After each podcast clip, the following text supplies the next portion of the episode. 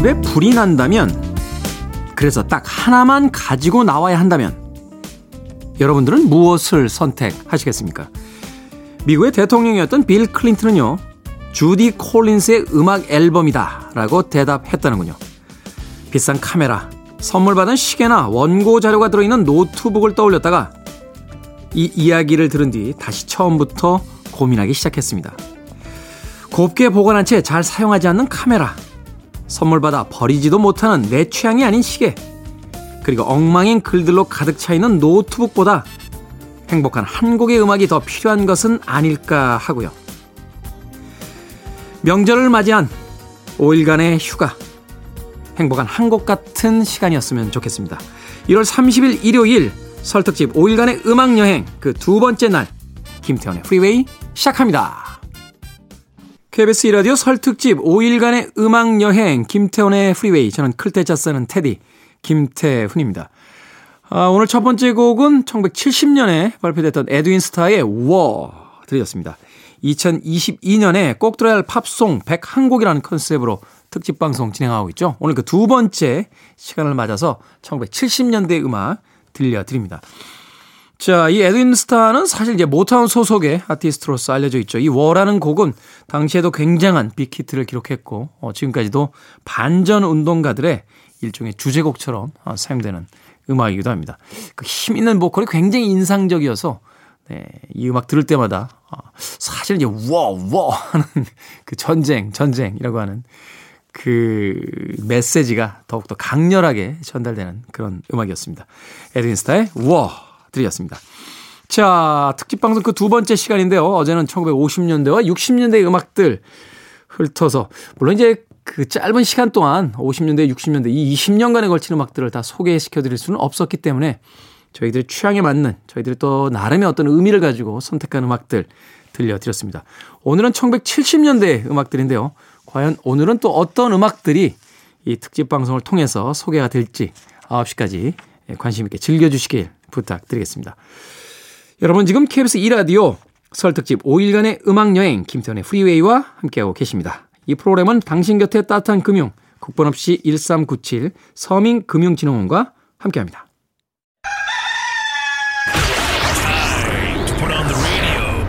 김태훈의 프리웨이 격렬한 리듬이 꽤나 사람을 흥분시키고 들썩이게 만들죠. 1971년에 발표했던 아이작 헤이즈의 Theme from Shaft 듣고 왔습니다. 앞서 들으신 곡은 역시 같은 해 1971년에 발표했던 캐롤 킹의 It's Too Late 들으셨습니다. 캐롤 킹은 참 행복한 아티스트가 아닌가 하는 생각이 들어요. 닐 세다카가 발표했던 Oh Carol이라는 곡인데 바로 이 캐롤 킹을 어, 모델로 만들어진 곡이었죠. 캐롤 킹은 사실은 이 팝 역사에서 어, 싱어송라이터, 그러니까 말하자면 자기 음악을 자기가 직접 만들었던 싱어송라이터의 역사에서 굉장히 중요한 아티스트로 어, 기록되어 있습니다. 이 캐롤 킹의 대표적인 명반이라고 하는 Tapestry 음반은 어, 그 음반이 발표됐던 해에 새로운 기록들을 다 갈아치웠던 어, 그런 음반이었어요. 소위 이제 여성 싱어송라이터로서 가장 많은 판매고를 기록한 음반으로서 기록이 되기도 했고 또 그 해에 그래미에서 어, 대부분의 주요 본상들을 다 휩쓸었었죠. Record of the Year, Album of the Year. 물론 이제 송 오브 더 이어는 Got a Friend로 어, 다른 곡으로 받긴 했습니다만 뭐 이 음반에 수록된 곡이라는 걸 생각해 본다라면 역시 Tapestry 음반에게 예, 수여된 곡이라 아, 상이라고 할 수 있을 것 같습니다.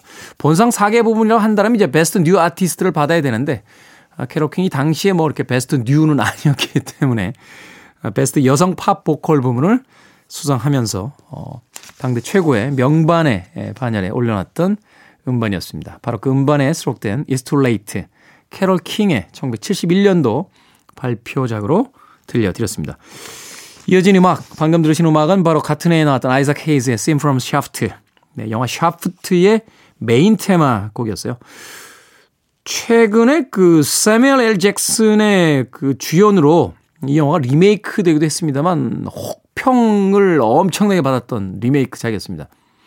원작이 워낙 기념비적인 작품이었기 때문에 이 70년대 초반에 대부분의 어떤 액션 영화들 주류의 영화들이 이제 백인 남성을 중심으로 했던 그런 어떤 유행의 반기를 들고 이제 흑인들의 어떤 새로운 어떤 문화를 만들고자 했던 그래서 흑인 남성이 주인공으로 등장했던 액션 영화였습니다. 고든 파크스가 감독을 맡았었고 모지스 건이라는 그 우리에겐 잘 알려지지 않았던 그런 흑인 남성이 이 샤프트라는 형사 역할을 맡아서 어, 영화의 어떤 액션을 주도하기도 했었죠. 어, 음악이 나가는 동안 아마 그 노랫말들 노랫말이라고 해야 되나요? 아니면 뭐 나레이션이라고 해야 되나요? 살짝 들어보신 분들은 좀 아시겠습니다만 굉장히 낯뜨거운 예.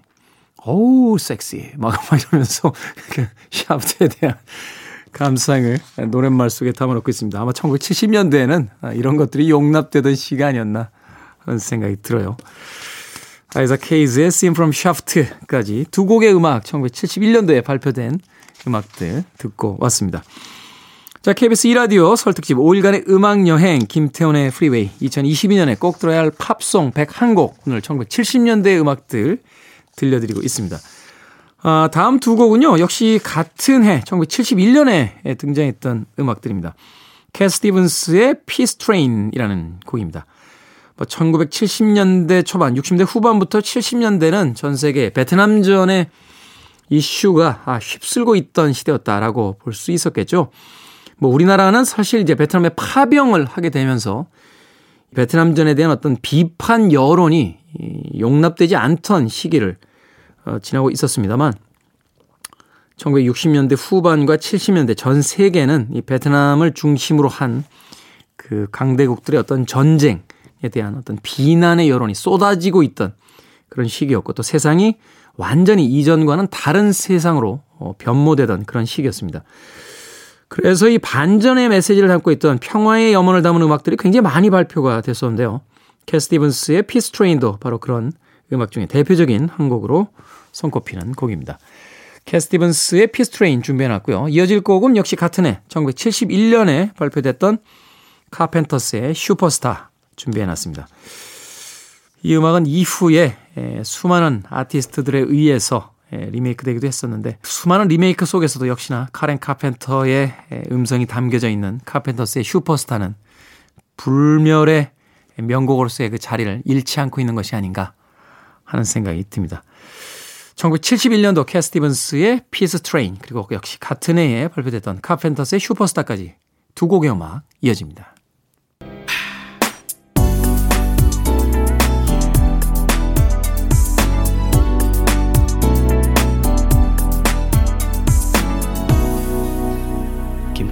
Freeway.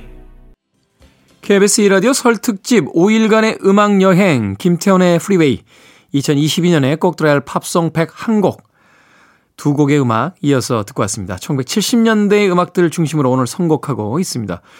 1972년에 발표됐던 엘튼 존의 Rocketman 그리고 1972년 역시 같은 해였죠. 칼리 사이먼의 You're So Vain까지 두 곡의 음악 이어서 듣고 왔습니다. 이 69년도에 아폴로 11호의 11호죠. 11호의 그 달 착륙 이후에 60년대부터 70년대 초반까지는 이제 우주 시대가 아니었나 하는 생각이 들어요. 뭐, 이 비슷한 시기에 에, 데이비드 보위의 에, Space Oddity 같은 음, 곡들이 발표가 됐었고, 엘튼 존도 역시 이제 Rocketman 같은 음악을 통해서 우주 시대의 개막에 대한 어, 동참에 나서기도 했습니다. 우주로 떠나는 우주 비행사가 아, 겪는 어떤 심정을 노래한 음악이라고 하는데 이후에 이 Rocketman은 엘튼 존의 거의 주제곡이 됐죠. 공연장에서 이 Rocketman을 부를 때 모든 관객들이 따라 부르는 그런 어떤 멋진 풍경들이 펼쳐지기도 하고요. 또 굉장히 그 현란한 의상으로 무대를 꾸미기도 했던 그런 곡이 바로 이 Rocketman 엘튼 존의 대표적인 히트곡이었습니다. 우리나라에 내한 공연했을 때 그 관계자들한테 이야기를 들었는데 안경만 한 천 개 가지고 오셨대요. 예, 그래가지고 안경 가방만 뭐 수도 없이 나와서 예, 그날 무엇을 쓸지를 고르기 전에 그 안경을 이렇게 쫙 호텔 방에다가 펼쳐놓고 고르셨다는 일화를 소개해주기도 했습니다. 엘튼 존의 공연이 있던 날 비가 왔던 거로 기억이 되는데 앞자리에 앉으신 분들께서 우산을 하도 펴대셔가지고 예, 공연이 잘 안 보여서 저는 중간쯤 있다가 아, 우산 조금 맨 앞으로 예, 걸어 나갔던 그런 기억이 있습니다. 엘튼 존의 로켓맨 들으셨고요. 이어진 곡은 칼리 사이먼의 You're So Vain 이었습니다. 너는 허영덩어리야. 라는 아주 독특한 제목의 음악인데요. 이 음악이 사실 발표가 됐을 때요. 차트에서도 좋은 성적을 거두긴 했습니다만 이 칼리 사이먼이 직접 작사, 작곡을 다 한 곡이었기 때문에 이 허영 덩어리인 이 사람은 누구인가에 대한 궁금증 아닌 궁금증이 이 팝음악계에 또 퍼지기도 했습니다. 이 칼리 사이먼은 사실 음악도 훌륭합니다만 아주 아름다운 음, 여성 가수였기 때문에 남성들에게 굉장히 많은 인기가 있었고 어, 남편도 여러 명 있었던 그런 아티스트였습니다. 이 남편들의 면모가 정말로 대단합니다. 제임스 테일러. 아, 뭐 미국의 포크 음악계에서는 이견이 없는 슈퍼스타 중에 한 명이었죠. 물론 이제 나이가 드셔서 머리숱이 조금 이렇게 그 적어지신 뒤에 모습도 있습니다만 이 머리숱이 많으셨을 때의 모습은 정말 잘생기신 그런 아티스트예요. 예, 제임스 테일러. 그리고 당대 최고의 남자 배우이자 아, 바람둥이로 유명했던 워렌 비티. 워렌 비티는 사실 정식 결혼은 아닌 거로 제가 알고 있거든요. 이 워렌 비티는 아네트 베닝하고 최근까지도 결혼 생활을 아, 유지하고 있는데 이 아네트 베닝과의 결혼이 이제 처음이자 아직까지는 이제 마지막 결혼으로 알려져 있습니다. 이 헐리우드에서 최고 가는 바람둥이라고 했던 이 워렌 비티와의 어떤 결혼 생활이라고 해야겠죠. 예, 같이 살았으니까 그 생활. 그리고 또 믹 제거, 어, 믹 제거 같은 이 대단한 그러고 보면 세 분 다 바람둥이셨어요. 믹 제거도 뭐 파음악계에서 이견이 없는 악동으로 알려져 있던 음, 그런 인물이었는데 너는 허영덩어리야 라고 했을 때이 소베인 그 허영덩어리는 과연 누구였을까? 제임스 테일러였을까? 워렌 비티였을까? 믹 제거였을까? 팝계에 관심 있는 분들의 예, 음악과는 전혀 무관한 또 다른 관심으로서 예, 흥미로운 이야기가 펼쳐지기도 했습니다.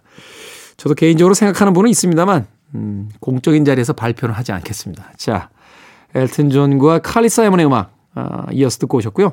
자, 이어지는 두 곡 1974년도에 발표된 곡입니다. 레너드 스키너드의 Sweet Home Alabama라는 곡인데요. 자, 남부 엘라바마에 대한 찬사를 보내는 음, 곡인데 사실 이 곡의 가사에 대해서는 여러 가지 평이 엇갈리는 지점도 있습니다. 이것은 일종의 조롱이 아니겠느냐? 아니다. 순수한 찬양이다. 이 Southern rock을 대표하는 레너드 스키너드의 음악이었기 때문에 사실은 어, 알라바마에 대한 찬사가 아닐까 하는 평들이 더 많긴 합니다만 노랫말 속에서 그 비아냥과 조롱을 읽어낼 수 있다라고 새로운 해석을 가하는 그런 아티스트 평론가들도 어, 존재하는 곡입니다. 레너드 스키너드의 Sweet Alabama 준비해 놓고요. 이어지는 곡은 1973년도 생존에 있었다면 아마 데뷔 보이보다도 더 유명한 글램록의 스타가 되지 않았을까 하는 생각이 들죠. 어, 티렉스, 마크 볼란이라고 하는 너무 일찍 젊은 나이에 요절한 음, 리더가 이끌었던 마크 볼란의 팀 티렉스의 곡 중에서 20세기에 대한 영원한 창가 20th Century Boy까지 두 곡의 음악 이어집니다. You're listening to one of the best radio stations around. You're listening to 김태훈의 Freeway. KBS 2라디오 설 특집 5일간의 음악 여행 김태훈의 Freeway 2022년에 꼭 들어야 할 팝송 101곡 자 70년대 노래 들어보고 있습니다. 오늘 그 두 번째 시간이죠. 1부 끝곡은 1974년도에 발표했던 괴짜 형제의 밴드예요. 스팍스의 This Town Ain't Big Enough for the Both of Us 듣습니다. 저는 잠시 후 2부에서 뵙겠습니다.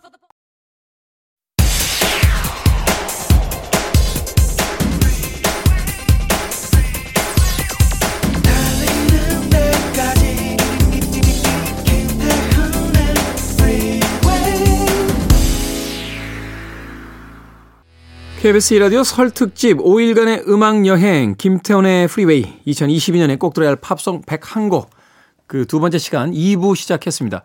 1975년에 발표됐던 브루스 스프링스틴의 Born to Run 듣고 왔습니다. 뭐 미국을 대표하는 아티스트들 굉장히 많이 있습니다만 그룹 중에서는 이글스 남자 아티스트 중에서는 바로 브루스 스프링스틴이 그 첫 번째 리스트에 올라가지 않을까 하는 생각이 듭니다. 미스터 블루 칼라, 미스터 보스 여러 가지 별명으로 불리우는 인물이기도 하죠. 미국의 노동계층을 상징하는 그런 아티스트. 하지만 브루스 스프링스틴은 엄청난 부자이기도 합니다. 브루스 스프링스틴의 Born to Run 2부 첫 번째 곡으로 듣고 왔습니다. 자, 2부에도요. 70년대를 어, 중심으로 해서 2022년에 꼭 들어봐야 할 팝송 101곡 진행이 됩니다. 70년대는 또 어떤 히트곡들이 이어졌는지 2부도 즐겨주시길 바라겠습니다. 자, 이 프로그램은요, 당신 곁에 따뜻한 금융, 국번 없이 1397 서민금융진흥원과 함께 합니다. I need it. I'm desperate for it. Okay, let's do it. 김태훈의 Freeway. 익숙한 목소리였죠. 1976년에 발표됐던 스티비 원더의 Sir Duke 듣고 왔습니다. 스티비 원더가 이제 듀크 엘링턴이라고 하는 음, 초기 스윙 시대의 그 아티스트에게 바친 곡으로 어, 널리 알려진 곡입니다. Sunday Jazz Morning에서 그 김광현 재즈피플 편집장님께서 이 듀크 엘링턴의 곡 꽤 많이 소개를 해 주셨었는데 바로 건반 주자이자 아, 빅밴드의 그 리더였던 듀크 엘링턴에게 바친 곡이었습니다.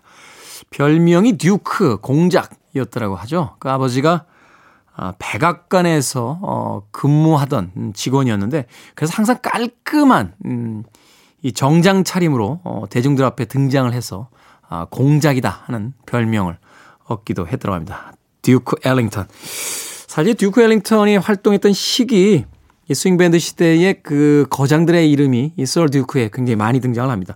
아마 재즈 팬들이라면 뭐 이 음악 이미 알고 계실 것 같고요. 음악을 듣는 동안 아, 자신들이 좋아하는 뮤지션들의 음악 아, 이름이 등장을 하고 있기 때문에 그냥 흐뭇하게 음악을 듣지 않았을까 하는 생각이 드는군요. 저도 얼핏 들어봤는데 뭐 카운트 베이시도 있고요. 뭐 루이 사치모 암스트롱. 사치모 입이 크다라고 해서 붙여진 별명이었죠. 사치모. 그리고 엘라 피츠제럴드 같은 음, 여성 보컬의 이름도 등장을 하고 특이한 건 이제 글렌 밀러라는 음, 아티스트가 등장을 합니다. 글렌 밀러는 백인이에요. 어, 트럼본 주자였는데 악단을 이끌었던 스윙 시대의 에, 스타 아, 연주자이자 이제 악단의 마스터이기도 했습니다. 그 당시 그 기록에 의하면요. 음, 이 전쟁이 벌어진 뒤에 그 위문 공연을 다니다가 아, 비행기 실종과 함께 사망했다 하는 그런 기록이 남아있는데 이후에 미국 국방부에 봉인 해제된 기록에 의하면 그렇게 세상을 떠난 건 아니고요. 예. 약간 유흥가 쪽에 계셨다가 세상을 떠난 것으로 알려져서 이 미국인들에게 충격을 주기도 했습니다. 왜냐하면 이 글래밀러라는 인물은 사실은 단순한 백인 뮤지션으로서 알려져 있다기보다는 한 시대를 상징하는 그런 인물이었고 또 미국의 어떤 정의로움, 신사다움, 어, 바로 이런 어떤 미국적 가치를 대변하는 인물이었기 때문에 그 죽음에 대한 음, 진실이 밝혀졌을 때 굉장히 많은 충격을 받기도 했었죠. 아마 텔레비전 예전에 해줬던 것 같아요. 주말의 명화나 명화극장에서 이 영화 보신 분들 계실 것 같아요. 글렌 밀러 스토리라고 하는 영화가 있었는데 바로 이 글렌 밀러의 일대기를 그린 예, 그런 영화였습니다. 당시에 이제 그 주연을 맡았던 배우가 굉장히 중요한데요. 제임스 스튜어트라고 하는 소위 이제 미국의 아버지 또는 미국의 어떤 상징 뭐 이런 것을 대표하는 그런 배우였어요.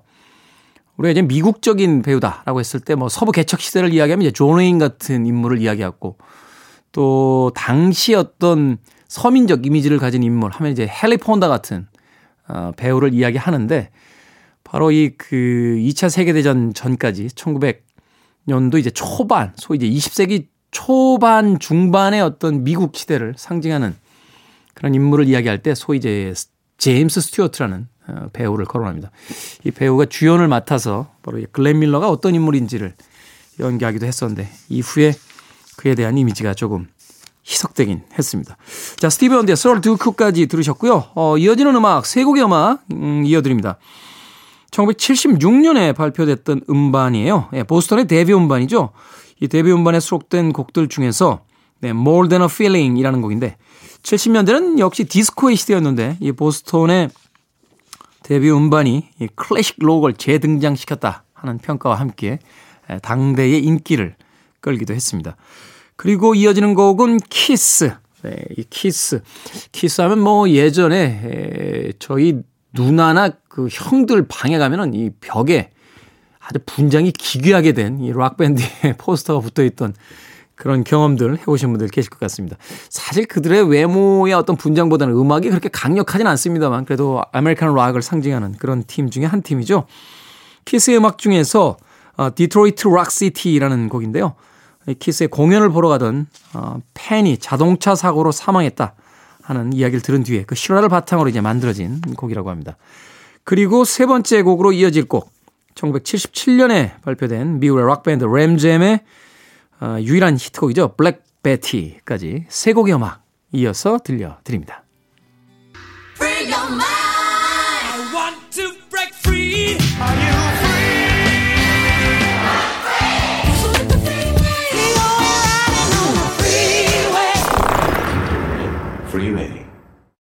KBS 라디오 설 특집 5일간의 음악 여행 김태현의 프리웨이. 올해 꼭 들어봐야 할 2022년에 꼭 들어봐야 할 팝송 101곡 오늘 그 두 번째 시간 1970년대 음악들 들려드리고 있습니다. 어제 첫날에는 1950년대, 60년대 음악 중심으로 선곡을 했고요. 오늘은 1970년대 음악들 중심으로 선곡하고 있습니다. 두 곡의 음악 이어서 듣고 왔죠. 1977년에 발표했던 케이트 부시의 Wuthering Heights. 이 음악은 사실은 이제 에밀리 브론테의 작품인 소설인 폭풍의 언덕에서 영감을 얻은 작품으로서 알려져 있습니다. 케이트 부시의 인터뷰에 따르면 어, 이 책을 노래를 만들기 전까지 읽었던 적이 없다라고 그래요. 그런데 책을 읽고 나서 이 책의 어떤 주인공이 빙이 된 뒤에 책에서 영감을 얻어서 만든 곡이다라고 인터뷰에서 밝히기도 했습니다. 이 케이트 부시는 락 역사에서 가장 위대한 여성 아티스트의 한 명으로 손꼽히긴 합니다만 약간 독특하면서도 조금은 기괴하게까지 느껴지는 그 사운드 디자인 때문에 많은 팬들을 확보하진 못한 일종의 그 정말 음악 팬들을 위한 그런 아티스트로서 알려져 있는 인물입니다. 팬들 사이에서 별명은 마녀예요. 케이트 부시의 별명은. 마녀라는 그 별명에 걸맞게 아주 독특한 자신만의 음악 세계를 구축하고 있는 그런 아티스트죠. 케이트 부시. Wuthering Heights 음악 듣고 왔고요. 이어진 곡은 1978년도 독일의 electronic 테크노 그룹 크라프트베르크의 The Model이라는 곡 아, 들려드렸습니다. 이 크라프트베르크는 일종의 시조새라고 볼 수 있겠죠. 어, 현대에 와서의 어떤 그 EDM, 소위 electronic, 아, 소위 이제 테크노 계열 그룹의 많은 팀들이 바로 이 크라프트베르크에게서 영향을 받았다라고 고백하기도 했습니다. 이 독일어로는 이제 발전소를 뜻하는데 이 Radioactivity 같은 곡은 팝 역사상 가장 위대한 걸작 아, 곡으로서 평가를 받고 있기도 하고요. 그 음악은 또 이후에 등장한 많은 이 전자 사운드를 구사하는 팀들에게 하나의 커다란 영감으로서 작용을 해서 어, 높은 평가를 받고 있는 곡이기도 합니다. 케이트 부시의 Wuthering Heights 그리고 크라프트베르크의 The Model까지 두 곡의 음악 이어서 듣고 왔습니다. 자, 70년대 후반에 등장한 음악 두 곡도 소개해 드립니다. 1978년도에 에, 발표된 음악이에요. 퀸의 재즈 앨범 수록곡 중에서 Don't Stop Me Now 준비했습니다. 이 퀸의 음악이 사실은 약간은 좀 아카데미컬한, 음, 조금은 뭐라고 할까요? 어, 있는 채 하는 아주 복잡한 구성의 음악들이 굉장히 많은 데 비해서 이 Don't Stop Me Now는 직선 드라이브 감에 굉장히 단순한 어떤 락 음악으로서 편곡이 돼 있어서 많은 팬들에게 사랑을 받았었죠. 사실 뭐 차트에서의 성적이 그렇게 아주 뛰어났다라고 볼 수는 없겠습니다만 그럼에도 불구하고 많은 퀸의 팬들에게는 가장 좋아하는 음악 중에 한 곡으로 어, 선곡되는 그런 음악이기도 합니다. 사실 우리나라에서는 보헤미안 랩소디와 함께 또 Love of My Life와 함께 가장 많이 신청곡이 들어오는 곡이 또이 Don't Stop Me Now인데 오늘 퀸의 78년도 재즈 앨범 수록곡으로 어, Don't Stop Me Now 준비 했습니다. 이어질 곡은 1978년도 어, 발표된 벤 헤일런의 역사적인 데뷔 음반의 그 첫 번째 트랙이었던 Running with the Devil 준비했습니다. 작년이었나요? 어, 에드워드 반 헤일런이 세상을 떠나게 되면서 벤 헤일런의 이름은 이제 역사 속으로 어, 사라지게 됐습니다만 그들이 락 역사에 남겨놓은 그 업적만큼은 어, 정말로 영원히 기록될 만한 음, 그런 것이 아닐까 하는 생각이 듭니다. 80년대에 등장하게 되는 이제 소위 팝 메틀, LA 메틀 사운드를 구사했던 많은 팀들이 이반 헤일런의 음악에서 영향을 받았다 하는 고백을 하기도 했었고요. 어, 당대 최고의 기타리스트로 꼽히는 에드워드 벤 헤일런 그가 남겨놓은 어떤 기타의 어떤 주법들 그 스타일들은 예, 이후에 등장한 많은 기타리스트들에게 또 하나의 영감으로서 어, 작용하기도 했습니다. 키스의 진 시몬스. 네, 입이 아주 크고 혀가 아주 긴 그런 분이죠. 이 진 시몬스가 데모를 제작을 해서 또 화제를 모으기도 했던 역사상 아, 락밴드의 최고의 데뷔 음반의 첫 번째 트랙이다. 라는 평가를 받고 있는 벤 헤일런의 Running with the Devil. 퀸의 Don't Stop Me Now 그리고 벤 헬런의 Running with the Devil까지 두 곡의 음악 이어집니다.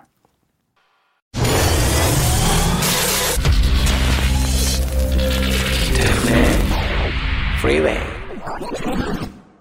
KBS 라디오 설 특집 5일간의 음악 여행 김태훈의 프리웨이 이제 오늘 끝곡 준비해 놓고 있습니다. 오늘 70년대를 마감하는 끝곡은 1979년도에 발표했던 블론디의 Atomic 준비해 놨습니다.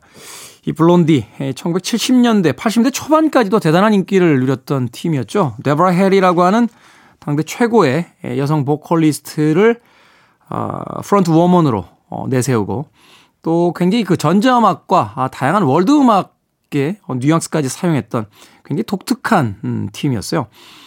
특히나 이 블론디의 그 리드 보컬이었던 데브라 해리는 70년대, 80년대의 그 영화 배우로도 굉장히 활발하게 활동했던 그런 인물이었습니다. 소위 마릴린 먼로 이후에 최고의 미국의 섹스 심벌이라고 이제 불렸던 인물이기도 했는데요. 제 개인적으로는 그 Videodrome이라고 하는 데이비드 크로넌버그의 그 영화에 등장했던 음, 그 모습으로서 아주 인상적인 음, 이미지를 남겨놓게 됐습니다. 이 제이미 리 커티스가 소위 이제 호러 영화, 공포 영화의 그 여신이었다라고 한다면 이 컬트 영화의 여신으로 불렸던 이 데보라 해리의 팀 블론디의 곡 중에서 Atomic 오늘 끝곡으로 준비했습니다. 자, 이 곡 들으면서 저도 인사드리겠습니다. 저는 내일 아침 7시에 돌아옵니다. 고맙습니다.